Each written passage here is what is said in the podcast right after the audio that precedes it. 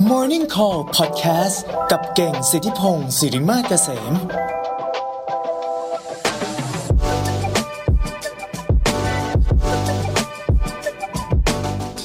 เอาละนะ นอกเหนือจากนั้นนะ ช่วงนี้ข่าวบ้านเมืองไทยเอ่อบ้านบ้านเมืองเนี่ยข่าวประเทศไทยเรานี่ต้องบอกว่าพีคทุกวันนะฮะเอ่อจากเดิมเนี่ยนะฮะพวกเราต้องติดตามข่าวกันแบบรายวันใช่ไหมพลาดวันหนึ่งไม่ได้เลยนะ เดี๋ยวนี้ต้องติดตามเป็น รายชั่วโมงนะเพราะว่าข่าวอัปเดตกันเป็นชั่วโมงชั่วโมงเลยนะฮะช่วงนี้เนี่ยนะฮะทั้งข่าวการเมืองผมว่าหนักๆเลยคือข่าวการเมืองนี่แหละนะไหนจะเป็นนายกไม่เป็นนายก จะยกมือจะออถอดถอนอะไรนู่นนี่นั่น รวมถึงโหมีทั้งข่าวคนโพสต์ Facebook เอ่อสตอรี่อะไรก็ไม่รู้เยอะแยะเต็มไปหมดเลยนะฮะดังนั้นช่วงนี้ก็ติดตามข่าวไปเรื่อยๆสำคัญที่สุดเลยก็คือว่า เราติดตามอะไรแล้วเนี่ย เราต้องมีวิจารณญาณนะ คิดดูไปก่อนนะว่าเอ๊ะไอสิ่งที่เราได้ยินมาเนี่ยมันใช่หรือเปล่าจริงหรือเปล่านะที่เมื่อวานนี้เราคุยกันเรื่องของอะไรนะ AI ใช่ไหมที่มันจะมาเปลี่ยนแปลงโลกใบนี้รวมถึงดีไม่ดีมันอาจจะสร้างคอนเทนต์ด้วยนะเออ ดังนั้นก็ต้องดูกันไปนะฮะ อืมเช้านี้เพื่อนๆเป็นไงบ้างฮะอ่าทักทายกันมาได้นะ สวัสดีหมอหนึ่งนะฮะ สวัสดีตอนเช้านะครับคุณโจบอกว่าน่าจะเพลงเพราะแหละ เช้านี้ผมลองไลฟ์ผ่าน YouTube ด้วย เพราะว่าเมื่อวานนี้ก็คุยเรื่อง AI ไปก็เสียดายไม่ได้บันทึกอะไรไว้ เช้านี้ก็เลยไลฟ์ผ่าน YouTube นุกๆนะฮะเเพื่อที่จะได้บันทึกไอสิ่งที่เราพูดไปด้วยนะฮะ เดี๋ยวจะได้ตัดออกมาเป็นคลิปไงสวัสดีคุณอิสรานะฮะคุณอิสราบอกว่าอรุณสวัสดิ์ครับคุณเก่งและทุกคนนะ อืมทักทายกันมาได้นะฮะ เช้าวันนี้นะ เอาล่ะ เช้านนี้นะ สิ่งที่ผมเตรียมมาจะมาเล่าให้ทุกคนฟังนะฮะ มีอยู่จริง ๆ มีอยู่เรื่องเดียว แต่อยากพูดสองเรื่องนะ เออ คือเรื่องแรกก็คือเรื่องของพฤติกรรมมนุษย์ที่เปลี่ยนไปนะ เอาจริง ๆ ปัจจุบันนี้เนี่ย ผมว่าพวกเราน่าจะเซนส์กันได้นะว่า มนุษย์เนี่ย พฤติกรรมเราเนี่ย ตัวเราเองเนี่ย เราไม่ต้องไปคิดถึงใครหรอก เอาตัวเราเองเนี่ย เรารู้สึกว่ามันเปลี่ยนไปเยอะ ว่าไหมคือ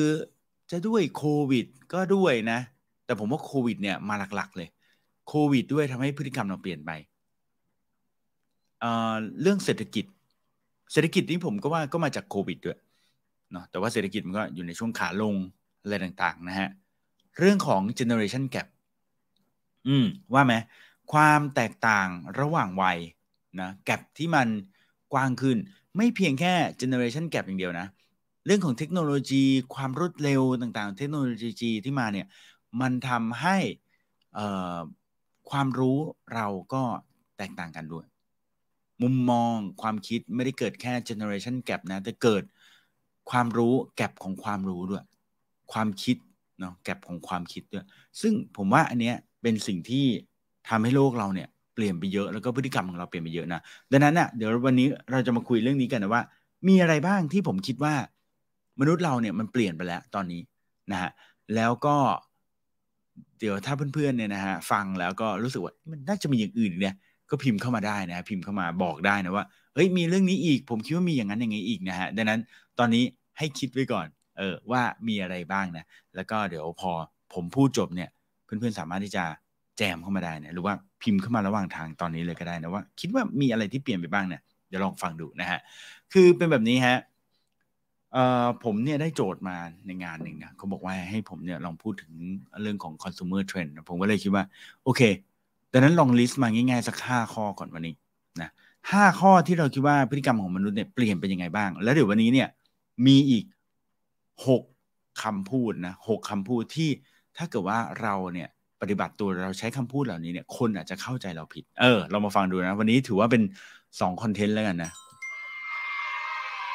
ดูเตรียมตัวมาดีไหมเตรียมตัวมาดีใช่ไหมอืมโอเค งั้นเราไปเลยนะฮะอะเริ่มต้นจากพฤติกรรมแรกก่อนนะ คือเนื่องจากเศรษฐกิจเนี่ยมันไม่ดีอย่างที่บอกไปแล้วนะฮะดังนั้นเนี่ยพฤติกรรมแรกเลยนะที่คิดก่อนเลยนะก็คือ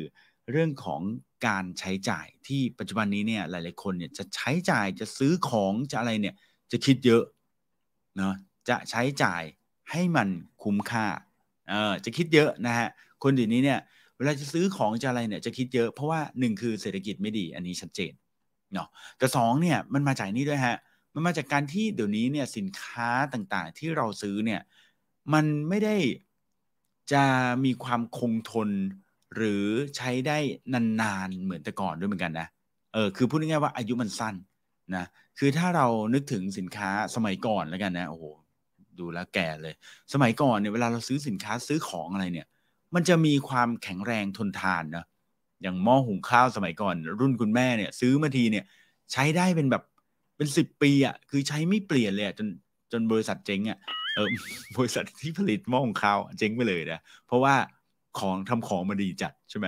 แต่เดี๋ยวนี้นะฮะซื้อของมาใช้ได้ไม่นานนะฮะคือถ้ามันไม่เสีย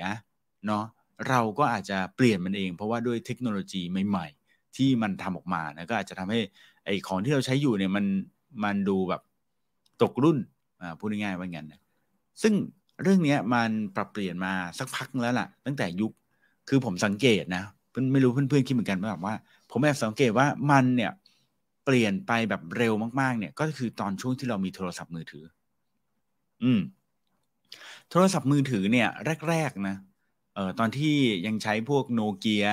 สามสองหนึ่งศูนย์เลยพวกนี้นะ สังเกตมาว่าเราก็คือซื้อมาแล้วก็ใช้ใช้ไปเรื่อยๆ ใช้ไปเรื่อยๆ จนกว่ามันจะพังนะหรือมันอาจจะตกรุ่นก็คือแบบสักพักใหญ่ ๆ เลย เพราะว่า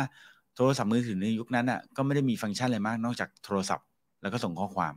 ถูกไหมฮะดังนั้นมันก็ประมาณนี้เออใช้ไปเรื่อยๆ ตกเท่าไหร่ก็ไม่พังใช่ไหมบางคนเนี่ยใช้ไอ้รุ่นโนเกียหล่นลงไป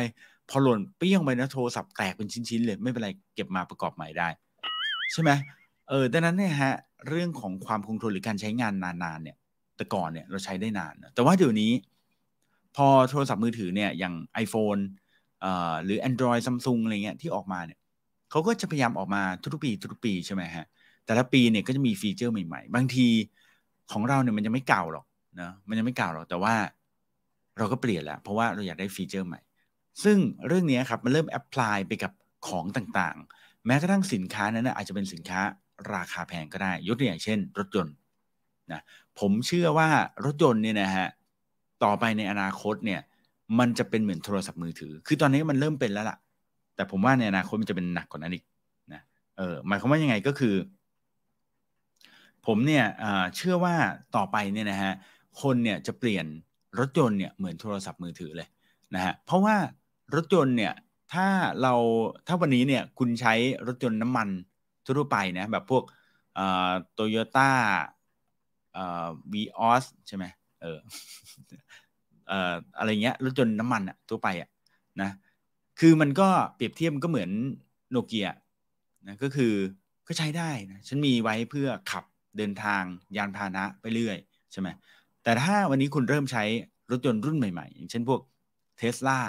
ที่เน้นเทคโนโลยีมากๆใช่ไหมเดี๋ยวใช้ไปสักพักก็ต้องอัปเกรดนะเออให้มันขับรถเองได้ให้มันขับเองได้ให้มันหาที่จอดเองได้นู่นนี่นั่นใช่ไหมมันคือเป็นเรื่องของฟีเจอร์แหละนะพอเป็นแบบนี้ปุ๊บเนี่ยมันเริ่มกลายเป็นว่าเราเนี่ยใช้รถยนต์ไม่ได้เพียงแค่เดินทางจาก A ไป B แล้ว แต่เราใช้รถยนต์เพราะว่าเราเนี่ยอยากใช้ฟีเจอร์ใหม่ ๆของเขาซึ่งต่อไปมันก็อาจจะมีอะไรเพิ่มเติมมาอีกเยอะแยะเนอะไม่เพียงแค่ขับเองแล้ว มันอาจจะมีฟีเจอร์อื่นๆ มากมายเกิดขึ้นในนั้น แล้วเราเนี่ยก็ชอบในฟีเจอร์ต่างๆ พวกนั้น ซึ่งไม่ได้ผิดนะ ไม่ได้ผิด สิ่งที่ผมกำลังจะบอกก็คือมันเหมือนโทรศัพท์มือถือ ที่เราไม่ได้ใช้แค่โทรอย่างเดียวละคราวนี้เราใช้โทรศัพท์เล่นเกม ใช้โทรศัพท์ถ่ายรูป ใช้โทรศัพท์ดูแอปพลิเคชันต่างๆ พอมันเริ่มมีฟีเจอร์ใหม่ๆนะถ่ายรูปก็กล้องก็ชัดขึ้นนะเออหรือว่าฟังเพลงก็เสียงระบบเสียงก็ดีขึ้นนู่นนี่นั่น รองรับกับอุปกรณ์ต่างๆ เพิ่มมากขึ้นและ gadget ต่างๆ เพิ่มมากขึ้นเนี่ยมันก็ทำให้เรารู้สึกว่าไอ้โทรศัพท์เดิมที่เราใช้อยู่เนี่ย ซึ่งจริงมันก็โทรได้นะแต่มันรองรับฟีเจอร์ใหม่ๆไม่ได้เนี่ยเราก็ต้องเปลี่ยนละดังนั้นนะฮะพอเป็นแบบนี้เนี่ยก็ต้องบอกว่ามนุษย์เนี่ยก็เลยจะคิดมากขึ้นนะในการที่จะซื้อสินค้าหรือว่าจะใช้จ่ายอะไรต่างๆนะเพราะว่าสิ่งต่างๆเนี่ยเราก็ต้องดูแล้วว่าเอ๊ะอันนี้ถ้าเกิดว่าเราเปลี่ยนรุ่นมันจะ work ไหมนะมันจะดีหรือเปล่านะหรือว่าความคงทนมันมัน ไม่ค่อยทนเลย มันใช้ได้แป๊บเดียวมันก็ดูท่าทางจะพังง่าย แล้วเออเราซื้อแบบราคาถูกๆดีไหมอะไรอย่างเงี้ยนะฮะเราจะคิดเยอะขึ้นแต่หลักๆ แล้วก็คือ เริ่มต้นมาจากเศรษฐกิจที่ไม่ดีนะทีนี้เสริมนิดนึงนะเขาก็บอกแบบนี้นะเพื่อนๆลองคิดดูว่าเห็นด้วยไหมนะฮะคือคือมันจะเป็นอย่างนี้ด้วยนะว่า คนที่เป็นคนที่เป็นคนหาเงินอะเออพูดง่ายๆนะ คือเขาเคยบอกว่าคน Gen X กับคน Gen Y เนี่ยจะเป็นกลุ่มคนที่รับรู้ได้ถึงเศรษฐกิจที่ตกต่ำแล้วก็มีผลต่อค่าใช้จ่ายอย่างรุนแรงเนี่ยคนคนวัยนี้นะฮะ X กับ Y เนี่ยจะสัมผัสได้อย่างแบบชัดเจนมากๆนะฮะคือเดิมเนี่ยอาจจะเป็นแค่ X นะตอนนี้เริ่มมา Y แล้ว ทำไมฮะก็เพราะว่าเขาบอกว่าคน Gen X กับ Y เนี่ยนะฮะ ตอนนี้ถือว่าเป็น Sandwich Generation ใช่ไหมเป็นคนที่อยู่ตรงกลางระหว่าง Baby Boomer นะฮะ กับคนรุ่นใหม่ๆ Gen Z Alpha นะซึ่ง 2 กลุ่มนี้นะฮะ คือมี X กับ Y เป็นตัวขั้นเป็นแซนด์วิชอะพูดง่ายๆเขาก็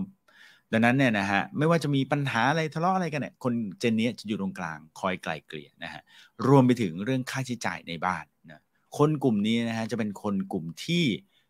รับรู้ได้ว่า อืมนะ เดี๋ยวคุณพ่อก็มีค่าใช้จ่ายนะนู่นนี่นั่นนะคุณลูกก็มีค่าใช้จ่ายอีกนะฮะดังนั้นคนกลุ่มนี้เนี่ยเป็นคนที่กลุ่มที่หาเงินใช่ไหมแล้วก็เป็นคนที่ต้องใช้จ่ายนะซื้อของเข้าบ้านนะฮะนั้นกลุ่มนี้เนี่ยก็จะรู้นะว่าเออเฮ้ยของมันแพงขึ้นว่ะค่าใช้จ่ายในบ้านเรามันเพิ่มขึ้นนะดังนั้นนะฮะคนกลุ่มนี้จะเป็นคนกลุ่มที่เซนส์ได้ถึงตรงนี้เยอะนะแล้วก็จะประหยัดมากขึ้นนั่นเองเห็นด้วยไหมฮะ อืม ดังนั้นเขาก็เลยบอกว่าแบรนด์ต่างๆเนี่ยตอนนี้ถ้าเกิดว่าเจาะไปที่คนกลุ่มนี้ได้นะ ซื้อใจคนกลุ่มนี้ได้เนี่ยก็อาจจะเป็นอะไรที่ work มากๆนะฮะเออคิดว่าอย่างนั้นไหมนะฮะคุณโจ้บอกว่ารถยนต์จะติดฟิล์มกันรอยได้เหมือนมือถือนะเออคุณโจ้อย่าทำเป็นขำนะฮะ ตอนนี้เขาติดกันแล้วนะ คุณโจ้อะเออ เขาติดกันแล้วนะฮะฟิล์มกันรอยนะฮะรถยนต์เนี่ยไม่อยากให้มีรอยนะแล้วก็มีทั้งฟิล์ม มีทั้งฟิล์มเปลี่ยนสีรถ มีทั้งอะไรต่างๆนะฮะเขาติดเขาติดกันแล้วนะฮะฟิล์มกันรอยเนี่ยนะฮะอืมเอ่อแพงด้วยนะ คือน่าจะเป็นแสนอะถ้าผมจะไม่ผิด ถ้าไม่แสนก็เฉียดเฉียดแสนใช่ไหมฟิล์มกันรอยนะเออคิดว่าเปลี่ยนฟิล์มเปลี่ยนสีเฉยไม่นะเออผมมี คนมาขายฟิล์มกันรอยผมตั้งแต่ตอนที่ผมออกรถคันนี้ใหม่ๆอะโจก็ประมาณสักเท่าไหร่สามสี่ปีแหล้วนะเออแล้วมันก็ค่อนข้างแพง แต่ว่าเขาก็ติดกันนะ อย่างพวกรถหรูๆอะอย่างพวก Porsche อะไรพวกนี้เขาก็ติดกัน เพราะว่ากลัวเป็นรอยนะ เวลาขับรถแบบโดนเศษหินโดนฝุ่นโดนอะไรอย่างเงี้ยนะฮะก็เป็นรอยนะครับ แต่ถ้าโดนชนนี่ก็ไม่รอดเหมือนกันนะฮะพี่ลินดาบอกว่าเมื่อไหร่เปลี่ยนคู่ชีวิตบ่อย ๆ ก็ แย่เลยใช่ไหมเออนะฮะคุณอินดีมาบอกว่าเศรษฐกิจดีนะฮะเออไม่ดีหรอฮะ ตอนนี้ทั่วโลกเลยนะฮะย่ำแย่หมดเลยนะโอเค ดังนั้นนะฮะก็หนึ่งในวิธีการที่แบรนด์เนี่ยควรจะทำเนี่ยก็คือการโฟกัสไปที่กลุ่มคนที่ที่มีอำนาจในการตัดสินใจเนี่ยอันที่หนึ่งนะแล้วก็สองก็คือเน้นในเรื่องของ subscription base ด้วยอืมอันนี้ นั่นคือเหตุผลว่าทำไมเทรนด์แบบ subscription เนี่ยมันถึงมาแรงนะ เพราะว่าคนเนี่ยเริ่มที่จะแบบคิดเยอะ เวลาจะซื้ออะไรสักอย่างเนี่ยดังนั้นอะก็รวบเลยครับ ให้เขาคิดทีเดียวนะเขาคิดว่าเขาจะจ่ายเนี่ยรายเดือนเนี่ยทีเดียว แล้วหลังจากนั้นเนี่ยก็ปล่อยเขาจ่ายไปเรื่อยๆนะแล้วเราก็ได้รับเงินเรื่อยๆนั่นเองนะดังนั้นระบบ subscription base เลยมามาแรงนะถึงแม้ว่าเออราคามันอาจจะ drop ไปบ้างนะแต่ว่าก็เป็นเป็นตัวเลือกที่ดี รวมถึงตอนนี้ก็มีพวกออปชันอย่างพวก buy now pay later นะซื้อวันนี้จ่ายทีหลังนะอะไรแบบนี้ก็เป็นสิ่งที่แบรนด์เนี่ยเริ่มหันมาทำเยอะมากขึ้นนะฮะเพราะว่าคนเนี่ยก็เศรษฐกิจไม่ดีใช่ไหมก็เลยเน้นซื้อก่อน แล้วค่อยหาเงินมาจ่ายทีหลังนะฮะอืมเทรนด์ที่สองนะพฤติกรรมคนที่เปลี่ยนไปอย่างที่สองนะก็คือเรื่องของ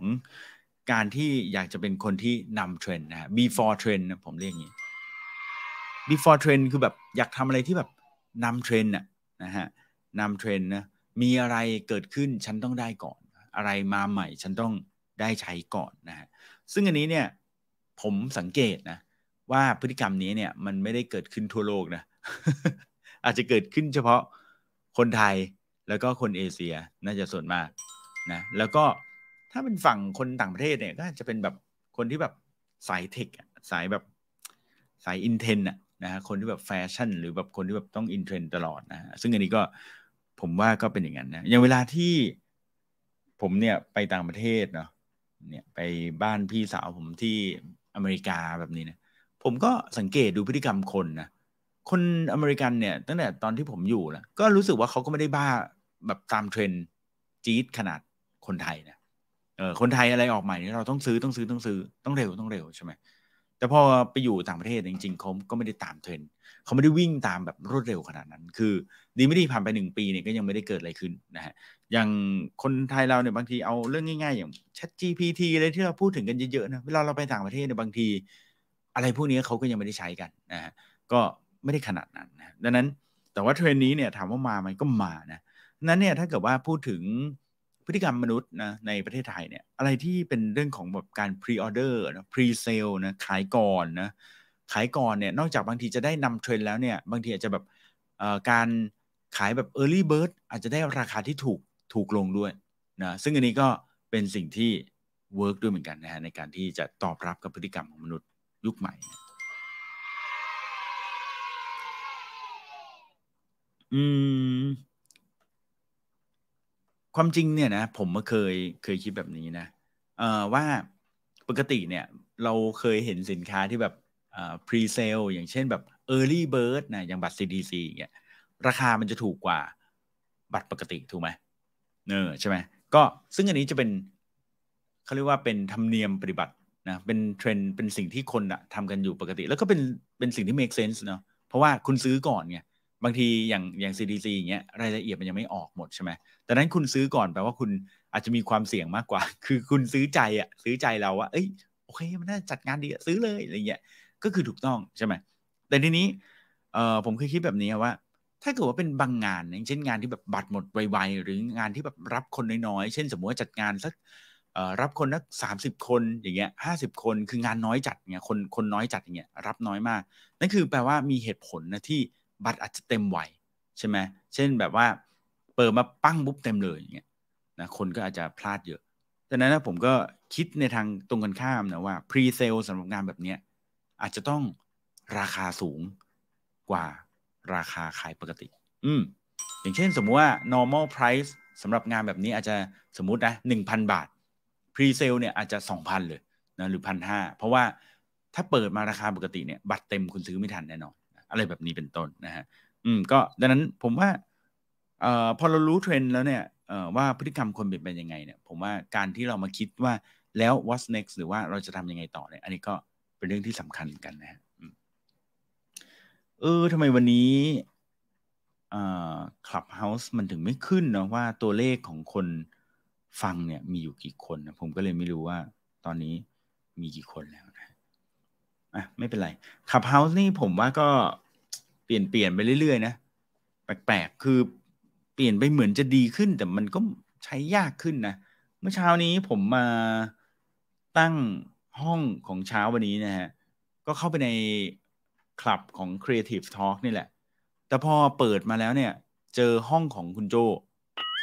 คือคือคือคุณโจตั้งรอไว้ไงใช่ไหมก็โอเค ไม่ได้ว่าอะไรนะแต่คือ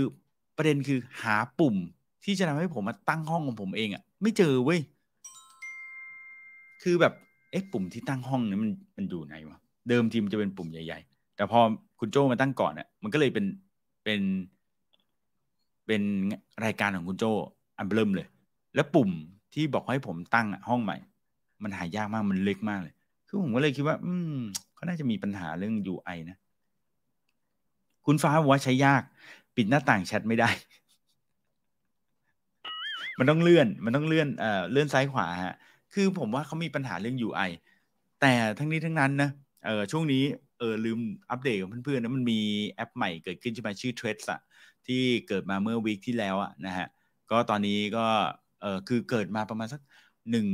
วันเนี่ยนะฮะมียอดคนเออเป็น member เนี่ยรวดเร็วนะฮะสามสิบล้านนะผมเชื่อว่ายี่สิบล้านในคนไทยนะแต่ว่า ไม่ไม่ได้ขนาดนั้น แต่ว่าก็เยอะนะ แต่อย่างไรก็ตามตอนนี้ก็ drop ลงไปมาก คือความที่คนเนี่ยใช้กันอย่างต่อเนื่องจนถึงวันนี้เนี่ยนะฮะก็ถือว่าลดลงไปเยอะนะก็ต้องดูนะฮะว่าจะเป็นไงบ้างหลายคนบอกว่าน่าจะ drop เร็วกว่า Clubhouse อีกนะฮะ ก็แน่นอนนะ รู้สึกว่าตอน Clubhouse เปิดมาประมาณสัก 6 เดือนหรือ 1 ปีแรกๆ ยังไฮป์ยังแรงมาก ๆ อยู่เลยนะฮะ ตอนนี้เนี่ยกลายเป็น Clubhouse เนี่ยเป็นแอปสำหรับ กลุ่มคนเฉพาะกลุ่มก็คือว่าคนที่ชอบฟังแบบนี้จริงๆนะถูกไหมผมเคยบอกเพื่อนๆหลายคนเพื่อนๆหลายคนเขาบอกว่าเขาไม่เล่นแล้วขับเฮาส์เขาไม่ได้เข้ามานานแล้วนู่นนี่นั่นแต่ผมบอกว่าโอ้นี่คุณเข้ามาดิยังมีคนอยู่อีกเพียบเลยนะแล้วผมเคยถามคนที่เล่นขับเฮาส์เนี่ยถามเพื่อนๆในห้องนี้ก็ได้ บอกว่าเนี่ยให้ย้ายย้ายไป YouTube ย้ายไปเลย ไม่ย้ายนะฮะเออ อยากอยู่ในนี้แหละใช่ไหมคือกลายเป็น แพลตฟอร์มสำหรับคนเฉพาะกลุ่มอะเรามาต่อกันนะฮะ อันที่สามนะเอ๊ะวันนี้จะจบไหมวันนี้ดูท่าทางจะไม่จบนะวันที่อันที่สามก็คือ คนเนี่ยชอบอะไรที่เทเลเมดนะชอบอะไรที่แบบ personalized นะส่วนหนึ่งเป็นเพราะว่า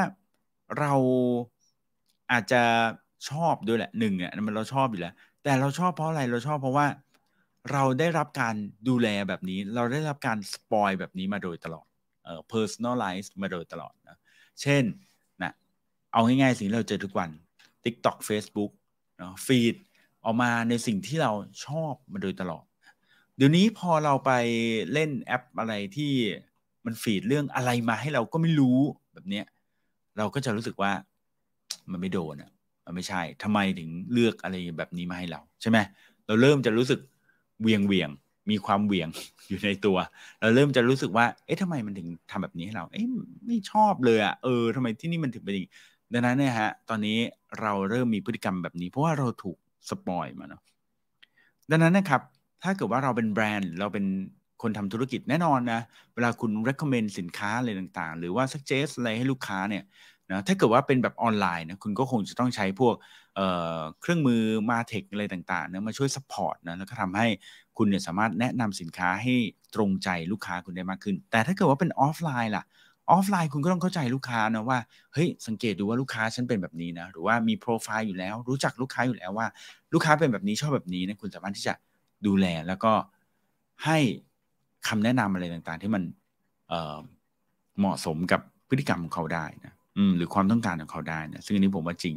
รวมไปถึงอีกเรื่องหนึ่งเรื่องเล็ก ๆ น้อยๆแต่ผมว่าก็สำคัญ เช่น การรองรับระบบการจ่ายเงินอะ่ะ เออ เป็นไหมเวลาเราไปตามร้านต่างๆเนี่ยก็จะมีนะ เออ รับอะไรได้บ้างนะ เออ รับ เออเครดิตการ์ดได้ สแกนจ่ายได้ไหมรับบิดเออจ่ายได้หรือเปล่า อะไรอย่างเงี้ยนะฮะ คือถ้าเกิดว่าคุณสามารถที่จะทำให้แบบคุณรับได้ทุกประเภท เพื่อที่จะเออทำตามที่แบบลูกค้าต้องการได้เนี่ย ผมว่ามันก็อาจจะ work เลยนะฮะ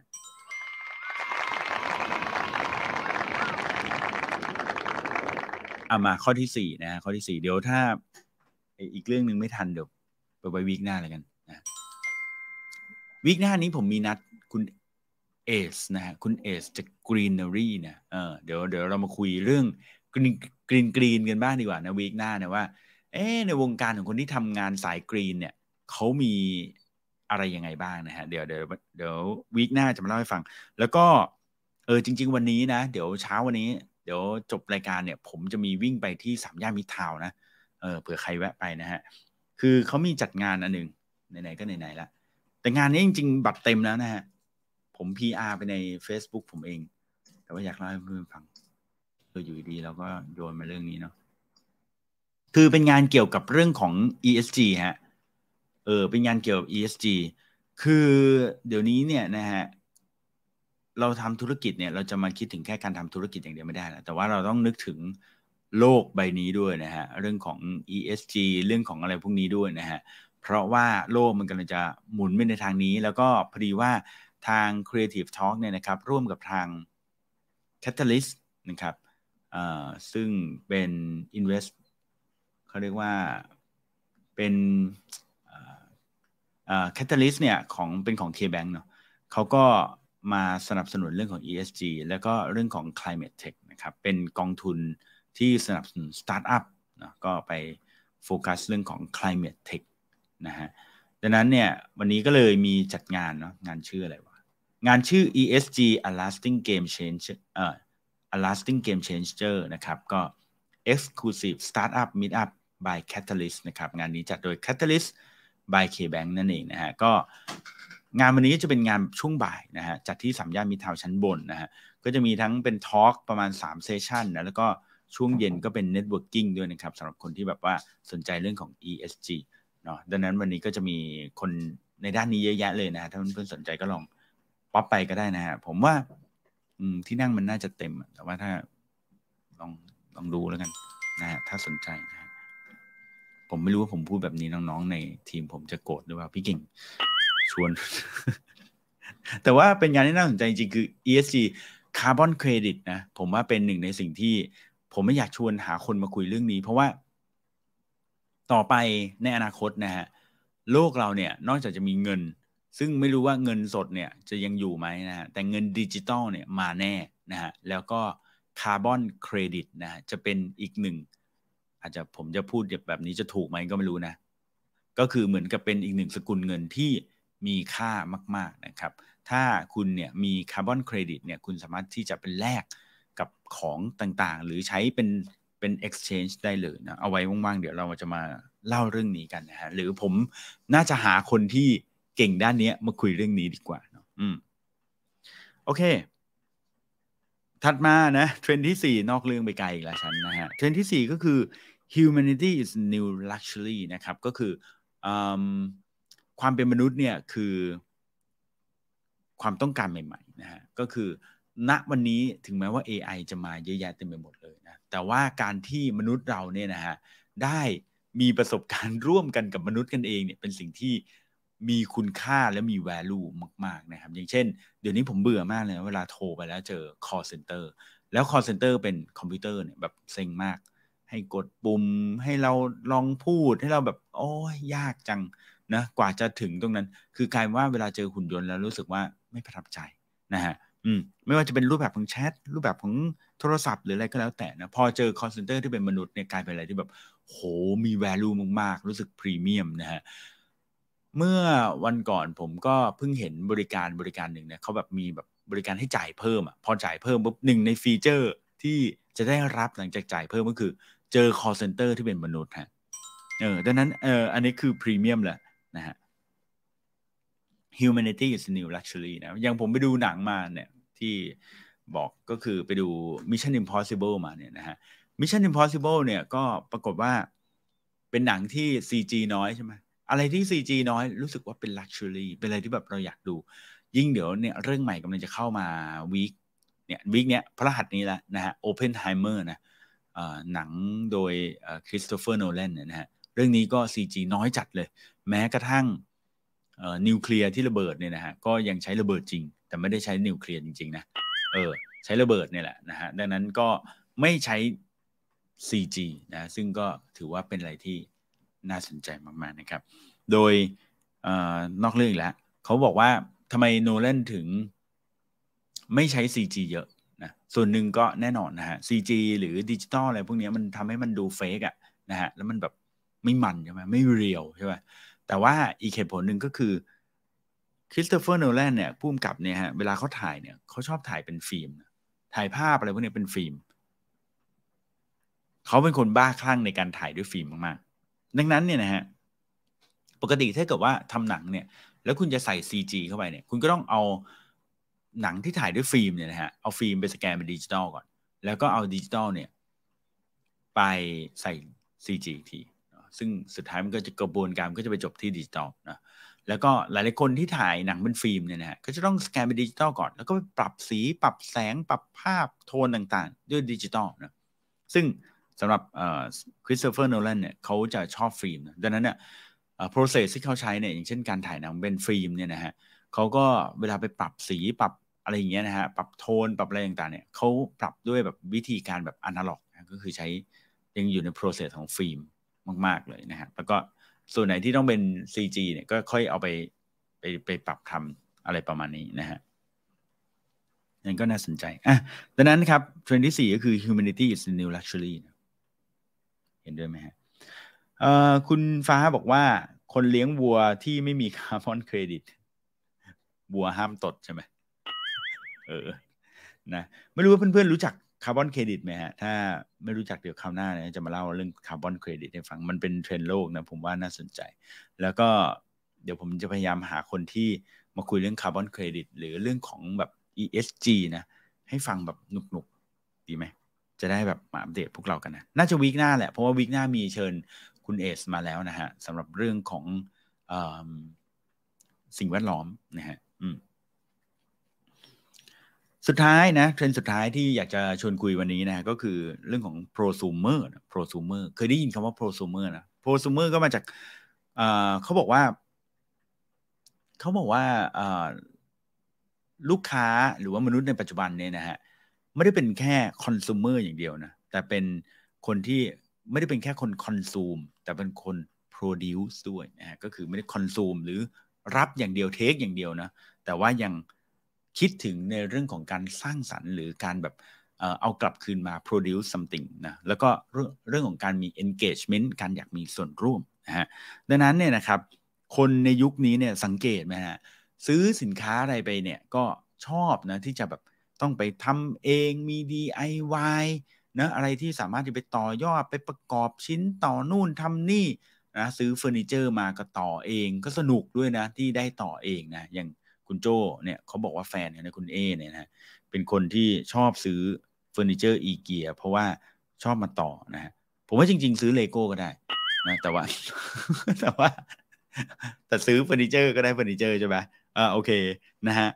ก็ดังนั้นเนี่ยเป็นพฤติกรรมของคนยุคนี้นะชอบ DIY ซื้ออชอบปลูกผักเองอย่างนี้นะกินอะไรเงี้ยก็ปลูกผักกินเองอะไรเงี้ยนะเรื่องของ ดังนั้นเนี่ยคนในยุคนี้นะฮะไม่ได้แบบว่าแค่อยากจะซื้อของมา แล้วก็ใช้ใช้ใช้ของหมดของพังก็ทิ้งทิ้งทิ้งไม่ใช่แบบนั้นแล้วนะฮะแต่ว่ามี engagement เนะแล้วก็รู้สึกว่าสิ่งที่เขาซื้อมาหรือของที่เขาใช้เนี่ยนะมันสามารถที่จะแบบมันควรจะต้องมีอะไรที่แบบมันดีอะมันดีต่อโลกใบนี้ด้วย อย่างเช่นเรื่องของความกรีนนะเรื่องของอความสิ่งแวดล้อมอะไรแบบนี้นะฮะเรื่องคาร์บอนเนี่ยก็เริ่มแคร์มากขึ้น อย่าง งาน CTC ที่ผ่านมาเนะที่ผมได้เล่าไปแล้วว่าเสื้อของเราทุกตัวเนี่ยผลิตมาจากเสื้อที่เสื้อจากผ้าเก่านะจากผ้าที่เขาไม่ใช้แล้วนะก็เอามาทำเป็นเสื้อตัวใหม่ ๆ ก็ลดคาร์บอนไปได้เยอะมากๆเลยนะครับผมเยอะมากๆ ซึ่งสิ่งเนี้ยพอเราทำแล้วเราก็รู้สึกว่าเออมันดีแฮะ แล้วคนที่ได้รับก็รู้สึกว่าดีด้วยนะนี่ก็คือตัวอย่างของโปรซูเมอร์นะสุดท้ายแล้วเนี่ยนะฮะ ก็ทำไอความรู้สึกดีเนี่ยมันเป็นอะไรที่มากกว่าเสื้อยืดหนึ่งตัวเข้าใจไหมฮะเออ มันเป็นอะไรที่เรามีความรู้สึกดีต่อ Product หรือสินค้าที่มากกว่าเสื้อยืดหนึ่งตัว แล้วก็เชื่อว่าหลังจากนี้นะฮะ CDC ก็คงจะใช้เสื้อผ้า up cycle แบบนี้ไปเรื่อยๆนะฮะ คือนอกจากเรื่องของกรีนแล้วเนี่ย เดี๋ยวนี้ก็ยังมาโฟกัสในเรื่องของการแยกขยะนะ อย่างที่ผมเล่าให้ฟังเมื่อวานว่า ในงาน Coffee Face เนี่ยก็มีการแยกขยะแบบจริงจังจริงจังมาก ลืมถ่ายคลิปมาว่าเขาแยกขยะกันจริงจังขนาดไหนนะเออเพราะว่าผมก็มัวแต่แบบเอ๊ะมันต้องทำยังไงอย่างเงี้ยนะใช่ไหมอืมเอ่อทีแรกก็ว่าจะถ่ายคลิปครับเพราะว่าจะได้ไปใช้ในงาน CTC บ้างนะแต่ว่าไม่เป็นไรนะ ผู้จัดเอ่อ Coffee Face นี่ก็รู้จักกันกับ CTC นะนั้นเดี๋ยวจะไปขอโน้ตฮาวมาบ้างนะอืมเอ่อ นอกจากเรื่องของแยกขยะเรื่องของรีไซเคิลนะแก้วรีไซเคิลที่ผมเล่าไปเมื่อวานว่ามีคนเนี่ยเขาทำแก้วรีไซเคิลด้วยนะครับ แก้วที่แบบมันสามารถย่อยสลายตัวเองได้ แล้วก็แบบดีมากๆนะครับเเรื่องของความเท่าเทียมนะไม่ว่าจะเป็นชายหญิงนะหรือว่าผู้พิการต่างๆนะครับ อันนี้ผมว่าเป็นเรื่องที่สำคัญมากๆนะครับ รวมถึงเทรนด์ในปัจจุบันนี้นะคนหลายๆคนเนี่ย ชอบที่จะสนับสนุนอะไรที่เป็นโลโก้นะเช่น หันมาเที่ยวในประเทศกันมากขึ้นนะครับเเราจะเห็นจังหวัดใหม่ๆ แปลกๆเนาะที่มีคนเริ่มรีวิว อะไรที่มันแบบสนุกสนุกรู้สึกว่าเออประเทศนี้ก็มีของดีเยอะแฮะ แต่ทำไมเราไม่เคยไป หรือแบบแม้กระทั่งชอบสินค้าที่เป็นโลโก้นะครับเเร็วๆนี้เนี่ยนะฮะเขาจะมีจัดงานงานหนึ่งนะในช่วงปลายปีก็คืองานข้าวนะงานข้าวนะ ผมเองเนี่ยนะฮะชอบข้าวนะ ไม่รู้ทำไม ตั้งแต่นานแล้วผมมีเพื่อนคนหนึ่งที่รู้จักนะเป็นเอ่อเป็นบริษัทขายข้าวนะแล้วผมก็บอกเขาว่าผมชอบข้าว ไม่รู้มีคนเป็นเหมือนผมไหมคือเวลาผมกินข้าวเนี่ยไม่ว่าจะเป็นร้านข้าวแกงข้างทาง หรือร้านในร้านอาหารหรืออะไรก็แล้วแต่เนี่ย คือถ้าข้าวเนี่ยมันไม่ดีเนี่ย ผมรู้สึกว่ามันทำลายทุกอย่าง มันทำลายทุกอย่าง ถึงแม้คุณจะผัดกับข้าวมาอร่อยทำกับข้าวมาอร่อยทำแกงมาอร่อยดี แต่ถ้าข้าวไม่ดีเนี่ยไม่รู้ผมว่ามันจบเลย เพราะว่าสมมติลองจินตนาการดูนะว่า บนโต๊ะอาหารคุณอาจจะมีกับข้าวอยู่สามอย่างทำดีมากเลย แต่สามอย่างเนี่ยคุณก็จะเลือกคำนี้อาจจะเป็นแกงคำนี้อาจจะเป็นผัดผักคำนี้อาจจะเป็นหมูทอดยกตัวอย่างเช่น อย่างนี้ แต่สุดท้ายอะ ทุกคำที่กินเนี่ยจะมีข้าวเว้ยดังนั้นถ้าข้าวไม่อร่อยนี่ผมว่าทุกอย่างก็จบนะผมก็เลยสงสัยในเวลาที่เวลาผมไปร้านข้าวแกงเนี่ย แล้วเขาใช้ข้าวไม่ค่อยดี ผมก็เคยถามเพื่อนที่ทำร้านอาหารนะว่า อืม ข้าวเนี่ย มันมันแพงมากไหมที่เขาจะอัปเกรดให้เป็นข้าวหอมมะลิหรืออะไร ซึ่งสุดท้ายก็ค้นพบว่าจริง ๆ มันก็ไม่ได้แพงมากขนาดนั้นนะแต่มันก็โอเค ก็มีราคาของเขา แต่ว่าก็ก็ก็ถือว่าก็แพงขึ้นอะ แต่จริงๆ ผมมีความรู้สึกว่าถ้าข้าวอร่อยนะ บางทีอะผมกินข้าวเปล่าๆยังได้เลยนะแล้วพอดีว่าในงาน Coffee Fest เนี่ยคือผู้จัดเขาเป็นคนเดียวกันนะกับกับงานข้าวเนี่ยนะฮะเขาก็เอาบางส่วนนะของงานข้าวที่เขาว่าจะจัดอยู่เป็นซุ้มเล็ก ๆ ผมก็ไปอยู่ตรงนั้นเลยเว้ยเขามีข้าวให้ได้ลองชิมอยู่ประมาณแปดประเภทมั้ง น่าจะแปดประเภทนะเป็นข้าวอะไรก็ไม่รู้อะชื่อจะยัดได้ไปหมดเลยผมถ่ายคลิปมาด้วยนะฮะแปดประเภท แล้วผมลองชิมทุกประเภทเลยนะเพราะว่าข้าวแต่ละประเภทเนี่ยฮะมันมี t e x t อร์ที่ไม่เหมือนกันนะบางชนิดก็แบบจะแบบกรุบกรุบแข็งแข็งแต่ว่ากรุบอร่อยนะกรุบกรุบอร่อยหน่อย บางประเภทก็นุ่มนิ่มไปเลยนะ เหมือนแบบเอ่อเหมือนเป็นแป้งเลยไอ้แป้งนิ่มๆไปเลย บางประเภทก็เป็นเหมือนข้าวเหนียว อะไรเงี้ยนะฮะ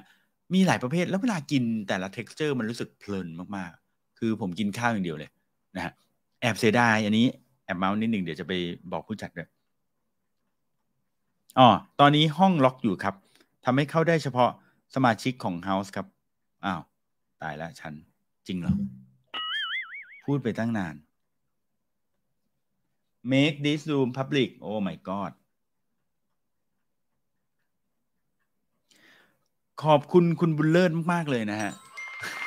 กว่าผมจะรู้ตัวก็ผ่านไปสี่สิบนาทีแล้ว ก็ว่าทำไมแปลกๆนะฮะ วันนี้เออตัวเลขถือไม่ขึ้น โอ้ย ขอบคุณมากเลยนะฮะ โอ้กว่าจะมาบอก เออ ไม่ใช่กว่าจะมาบอกกว่าผมจะรู้นะ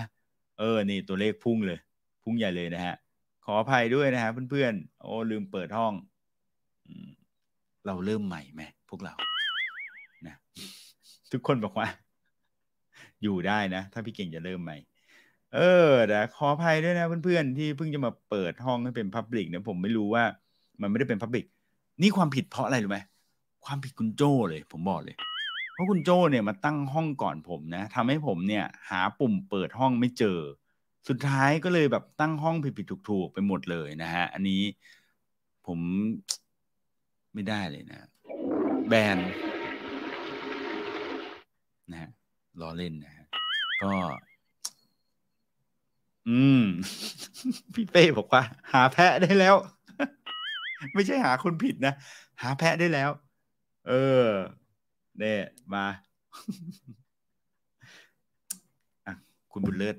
ขอมอบเสียงปรบมือให้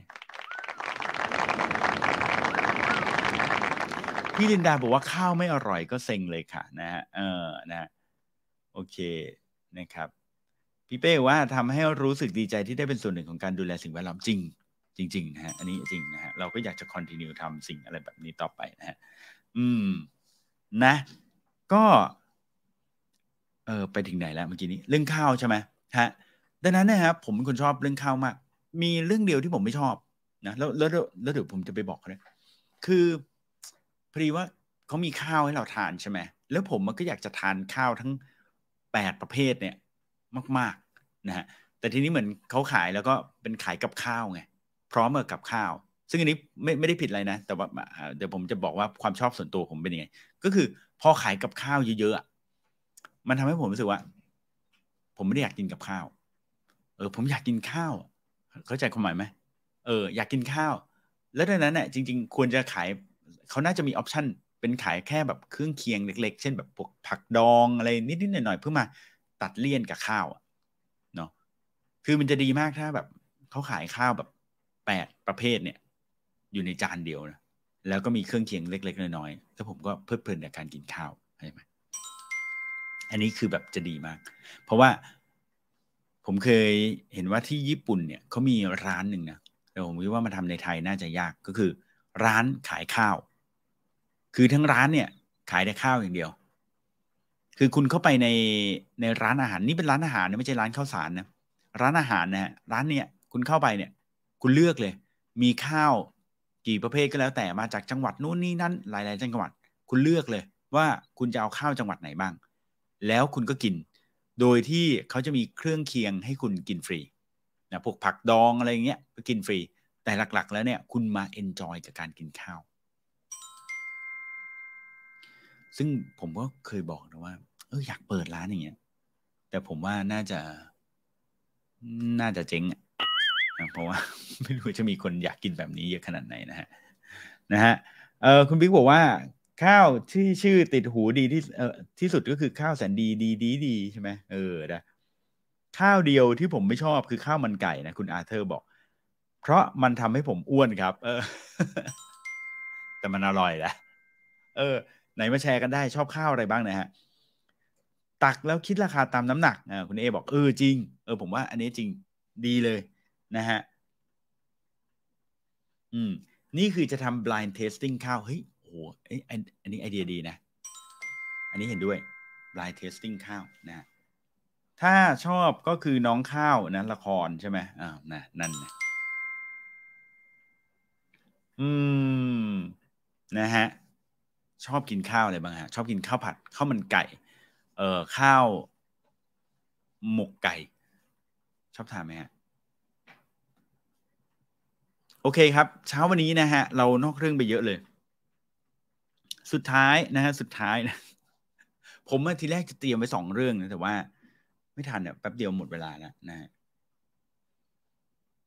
เออคุณเวนส์เดย์เวนส์เดย์บอกว่าชอบข้าวต้มนะฮะ พี่เป้บอกว่าชอบข้าวมากชอบมากข้าวหมกไก่นะผมก็เลยจะบอกว่าสุดท้ายเนี่ยนะฮะไม่ว่าพฤติกรรมมนุษย์เป็นยังไงผมขออนุญาต recap แล้วกันนะให้เพื่อนๆทุกคนที่เพิ่งเข้ามานะฮะเพราะว่าผมเนี่ยเพิ่งจะเปิดเป็น public เนี่ยนะฮะได้ฟังกันนะ คือผมบอกว่ามันมีเทรนด์ของคอน sumer หรือมนุษย์เนี่ยนะฮะพฤติกรรมของมนุษย์เนี่ยที่ปัจจุบันเนี่ยเปลี่ยนไปเนี่ยมีอยู่ 5 อย่างนะฮะขออนุญาต recap อีกทีนะเพื่อนๆที่ฟังมาตั้งแต่แรกแล้วก็ฟังซ้ำอีกสักนิดเดียวนะฮะ หนึ่งคือเรามักจะชอบใช้จ่ายให้คุ้มค่านะจะซื้ออะไรเนี่ยนะฮะเราจะคิดเยอะนะเพราะว่าอะไรเพราะว่าเศรษฐกิจมันไม่ค่อยดีนะฮะอันที่หนึ่งเลยเศรษฐกิจไม่ค่อยดีนะพอเศรษฐกิจไม่ดีเนี่ยเวลาเราซื้อของอะไรเราก็จะคิดเยอะนะคิดคิดมากๆเลยนะฮะโดยเศรษฐกิจไม่ดีเนี่ยคนที่จะรู้ตัวมากที่สุดเลยนะก็คือคนกลุ่ม Gen X และ Gen Y คนที่เป็น Sandwich Generation คนที่อยู่ตรงกลางเนี่ยเพราะว่าคนกลุ่มนี้ฮะเป็นคนที่ณปัจจุบันเนี่ยเป็นกลุ่มคนหาเงินเข้าบ้าน นะที่บ้านเนี่ยจะมีคุณพ่อคุณแม่นะมีลูกนะมีหลานนะฮะแต่กลุ่มนี้แหละเป็นคนที่ต้องหาเงินเข้าบ้าน หรืออาจจะมีคนอื่นกลุ่มอื่นหาเงินด้วยแหละ แต่กลุ่มนี้จะเป็นคนที่แบบต้องใช้จ่ายนะไหนจะซื้อของออซื้อกับข้าวกลับมาฝากคุณพ่อคุณแม่ซื้ออุปกรณ์การเรียนให้ลูกๆอะไรอย่างเงี้ยนะฮะก็จะเป็นคนที่เห็นค่าใช้จ่ายทั้งหมด แล้วก็เห็นรายได้ทั้งหมดแล้วก็พอรู้ว่าเศรษฐกิจไม่ดีของราคาขึ้นนะก็จะประหยัดขึ้นนะฮะดังนั้นแบรนด์เนี่ยถ้าจะเจาะกลุ่มนะ เรื่องของการขายเนี่ยตอนนี้มาเจาะกลุ่มนี้ถือว่าดีมากๆนั้นคนกลุ่มนี้นะฮะช่วงหลังมันถึงมีเทรนด์พวกแบบย้อนยุคนะ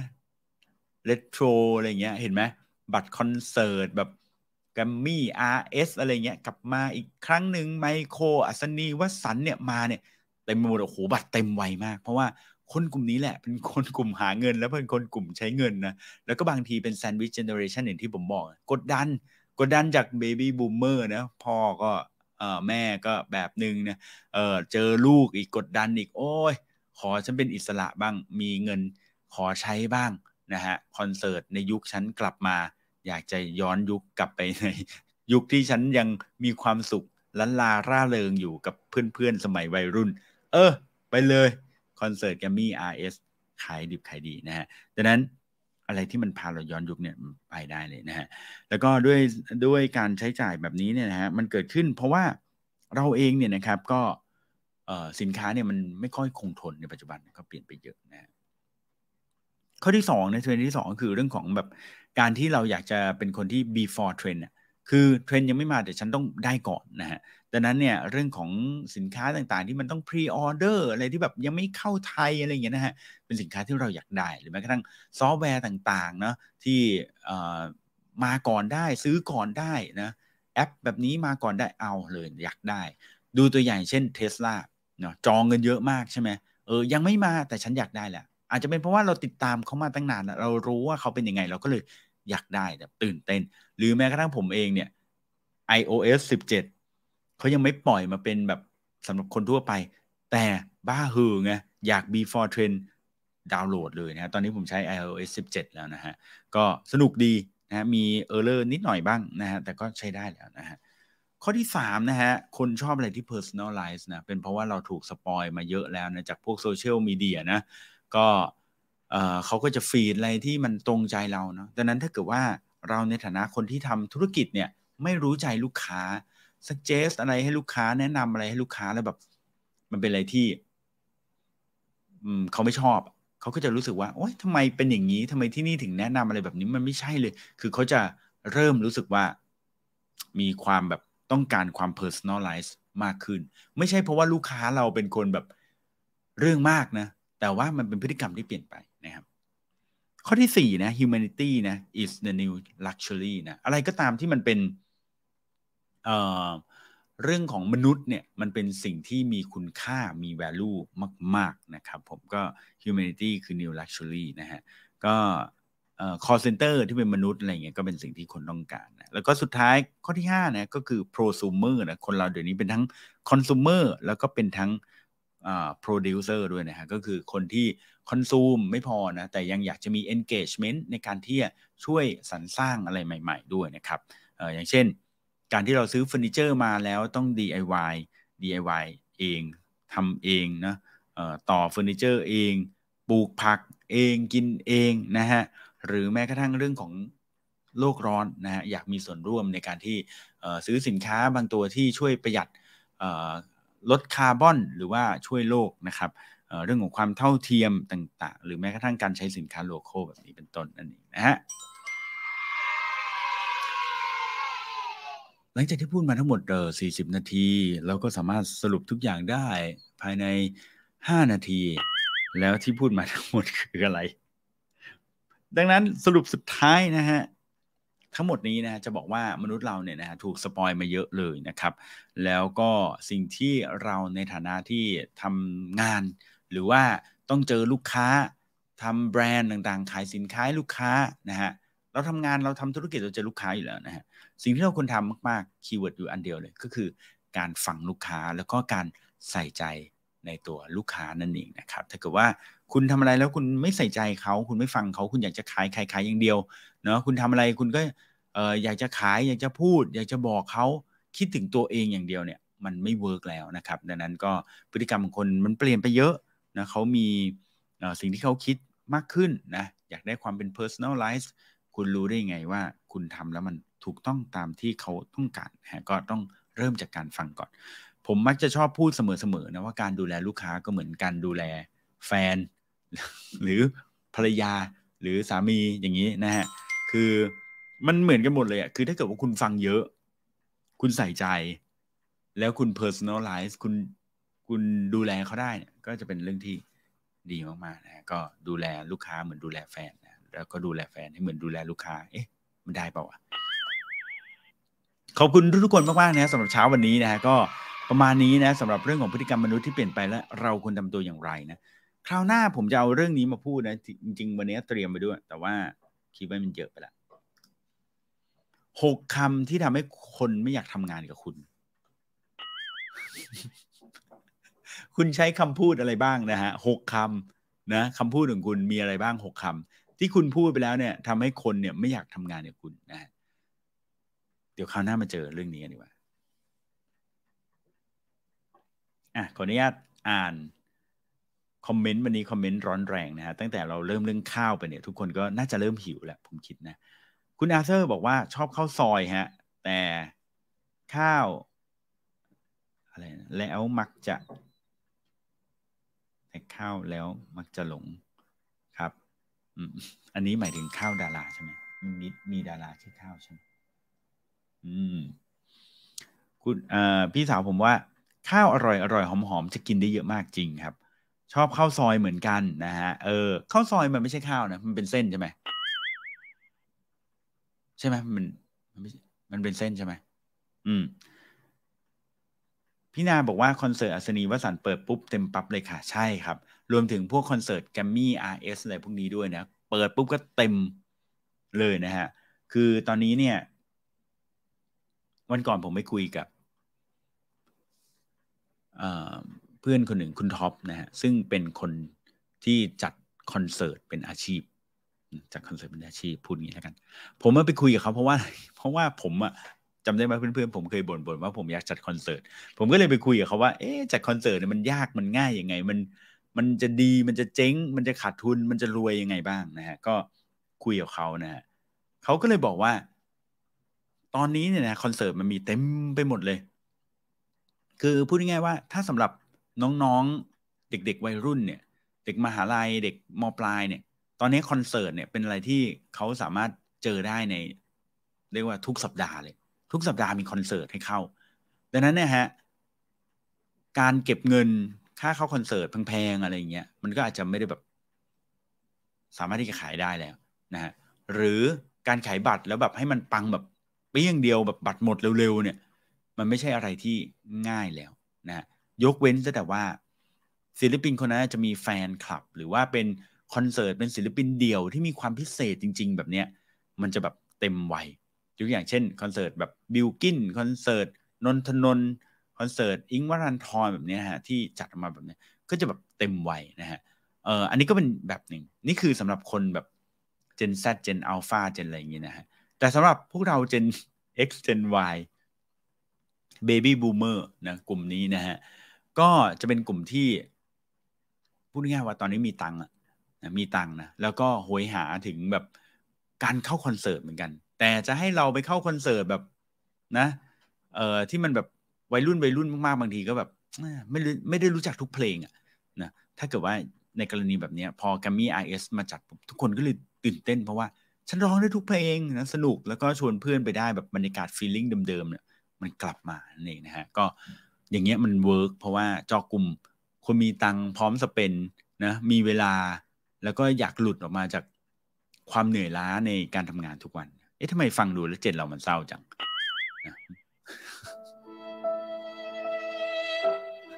ใช่ไหมดังนั้นอะเขาเจาะกลุ่มนี้ก็ถือว่าเป็น win นะเป็นเป็นอะไรที่แบบดีมากๆนะโอเคนะฮะอ่า Wednesday Wednesday บอกว่า Taylor Swift นะฮะเออนะฮะอุ้ย